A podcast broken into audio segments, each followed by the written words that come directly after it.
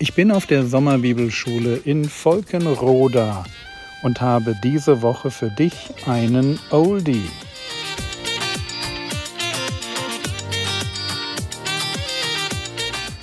Theologie, die dich im Glauben wachsen lässt, nachfolge praktisch dein geistlicher Impuls für den Tag. Mein Name ist Jürgen Fischer und diese Woche geht es um eine Lebenslüge. Sondern ich sehe den nächsten Schritt und ich, ich traue den. Punkt. Ich muss nicht weiter.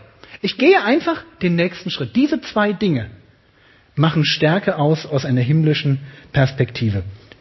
In Epheser Kapitel 3, Vers 16, Markus, schmeißt du mal das Licht an, bitte?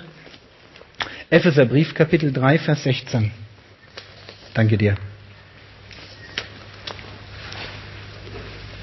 Paulus betet, und ich möchte gern diesen Gedanken von der Kraft noch ein bisschen vertiefen.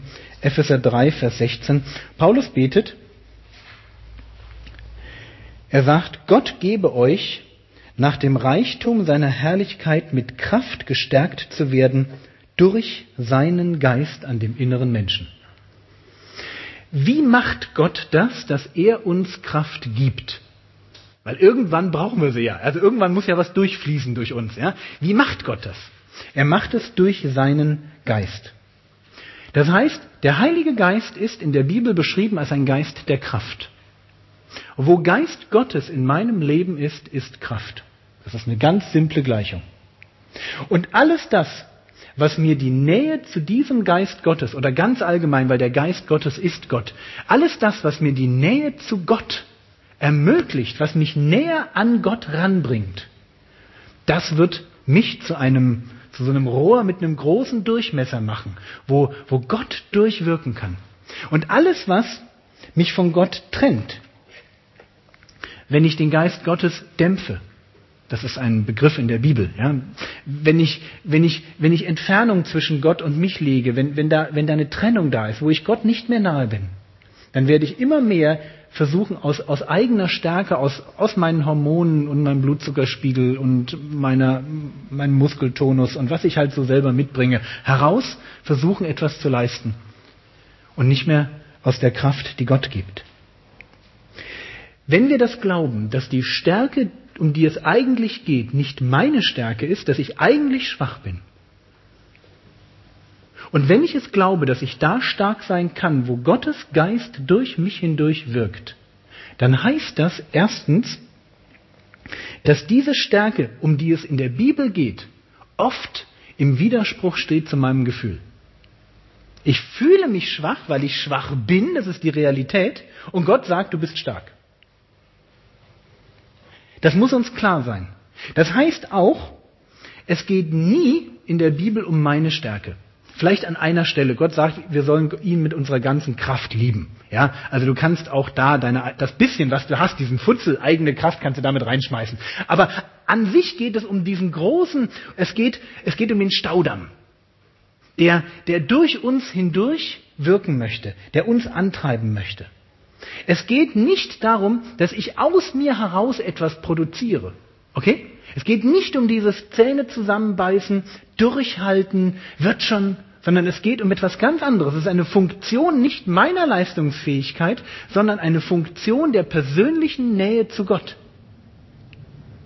Wir müssen das tief verinnerlichen, weil wir sonst uns womöglich gegenseitig zu mehr Leistung anspornen und antreiben, wo wir uns mehr dazu antreiben sollten, eine größere Nähe zu Gott zu haben. Das ist ein Riesenunterschied. Und ich weiß, man kann auch wenn man mein Leben betrachtet, weil ich so ein, so ein Typ war, der, der viel gemacht hat, man kann da einen falschen Eindruck gewinnen. Deswegen, wenn ich das predige, predige ich das auch, dass nicht Leute sagen, Jürgen, du machst immer so viel, ich möchte auch so viel machen. Das ist nicht die Stärke in meinem Leben. Das ist ein kleines Goodie, was Gott mir gibt, ja, dass ich auch körperlich und von meiner Emotionalität her, von meiner Psyche her eine relativ Grund, so eine Grundstruktur habe, die funktioniert. Aber das ist nicht der Punkt.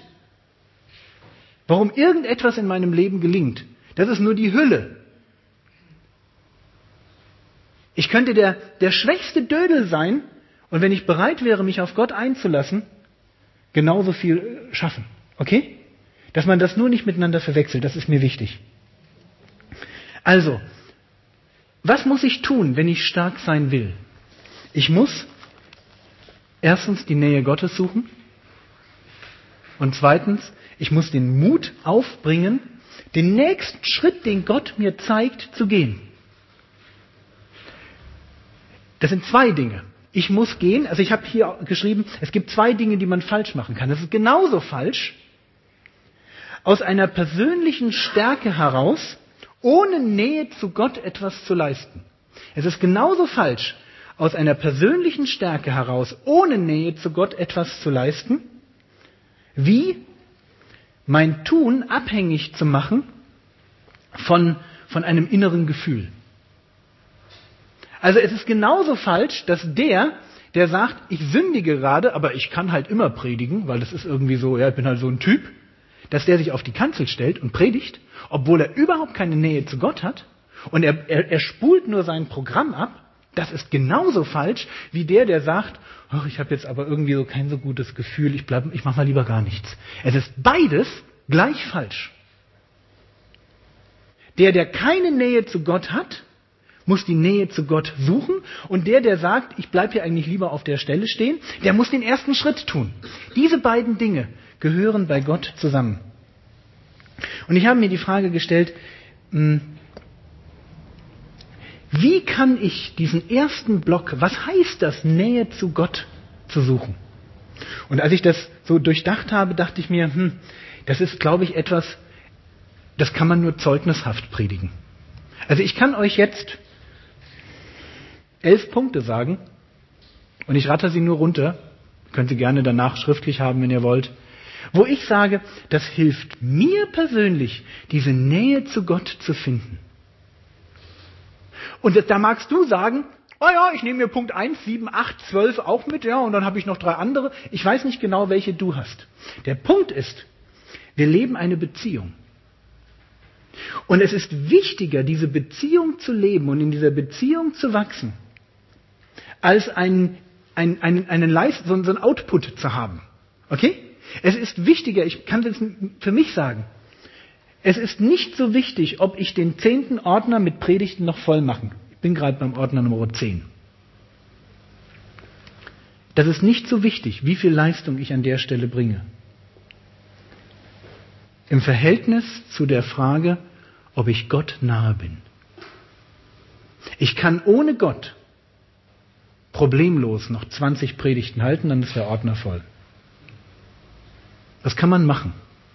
Und es wäre ganz falsch. Und Gott kann die schlechteste Predigt, die ich halte, wenn er das möchte, benutzen in seinem Sinn. Und du stehst da und sagst, was ist hier passiert? Okay, ich sage euch Punkte, die mich persönlich nahe bei Gott halten. Ich brauche Zeiten der Stille mit Gott. Zeiten des persönlichen Gebets. So wie Jesus, der sich mal eine Nacht zurückzieht. Ich brauche das wie das Atmen. Wenn das in meinem Leben wegbricht, bin ich geistlich tot dann, dann falle ich zurück auf diese Ebene, wo ich versuche, irgendwie eine Performance zu bringen und ich merke, ich mache es eigentlich, ja, was Job ist, weil man es als guter Christ tut. Für mich ist das schon fast das A und O. Der erste und der allerwichtigste Punkt. Ich brauche Nähe zu Gottes Wort. Ich kann es nicht sagen, warum das so ist. Die Bibel sagt, dass es so ist. Ich glaube es. Ähm, ich brauche nicht viel. Aber ich habe hab gerade wieder im Klo im Bibelvers hängen, ja zum Auswendiglernen.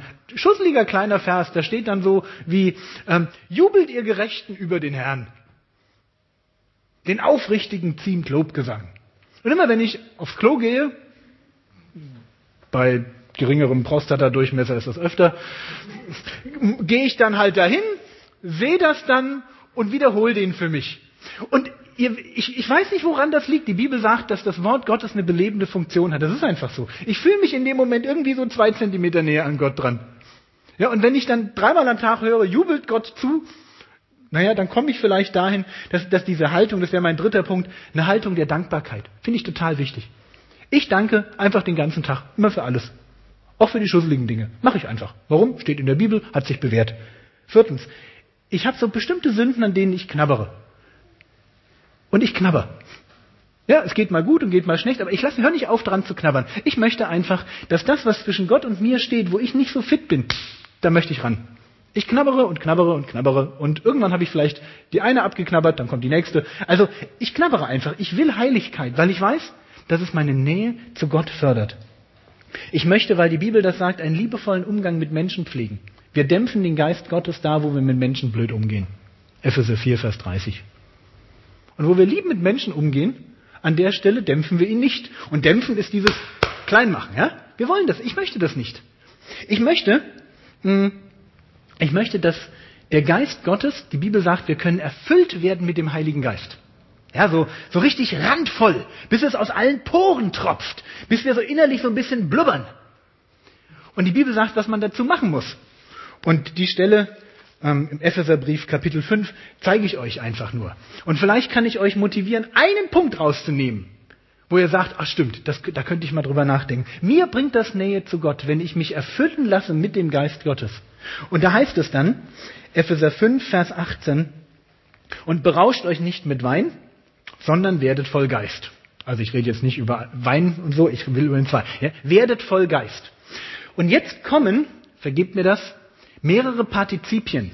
Das sind griechische Worte, die zum Ausdruck bringen, wie man das macht. Das ist im Deutschen leider nicht so klar ersichtlich. Im Griechischen könnte ich euch das schön zeigen. Erstens, wie macht man das? Wie kriege ich Nähe zu Gott? Indem ihr zueinander in Psalmen und Lobliedern und geistlichen Liedern redet und dem Herrn mit eurem Herzen singt und spielt. Wonach klingt es? Es klingt nach, ich bin ein fröhlicher Mensch. Ich singe Lieder. Ich weiß, es hört sich komisch an, ja, gerade aus meinem Mund. Ich bin nicht der begnadete Sänger. Aber hier steht, du möchtest voll Geist werden. Wie rede ich mit anderen Leuten? Auf eine liebe, einfühlsame, fröhliche Weise. Ja, wenn ich dir ein Lied zuträllern würde, würdest du merken, ja, ich bin irgendwie positiv drauf. Das gehört dazu, wenn Gott in mir groß werden soll. Ich singe Gott in meinem Herzen. Ich gehe nicht so, sondern ich, ich, ich singe. Singen heißt, ich, ich, ich mache mal den Mund auf. Ich, ich, ich mache das einfach mal, auch wenn ich mich nicht danach fühle. Und es ist total interessant, was das in meinem Leben ähm, jedenfalls bewirkt, dieses Fröhliche, dieses, ähm, du hattest vorhin den Vers aus Römer 4, ja? Wir verherrlichen Gott und er stärkt uns. Pup, das ist so ein Abfallprodukt. Ich weiß nicht, warum das ist. Fragt mich nicht, warum das so ist. Ich sage nur, es ist in meinem Leben so.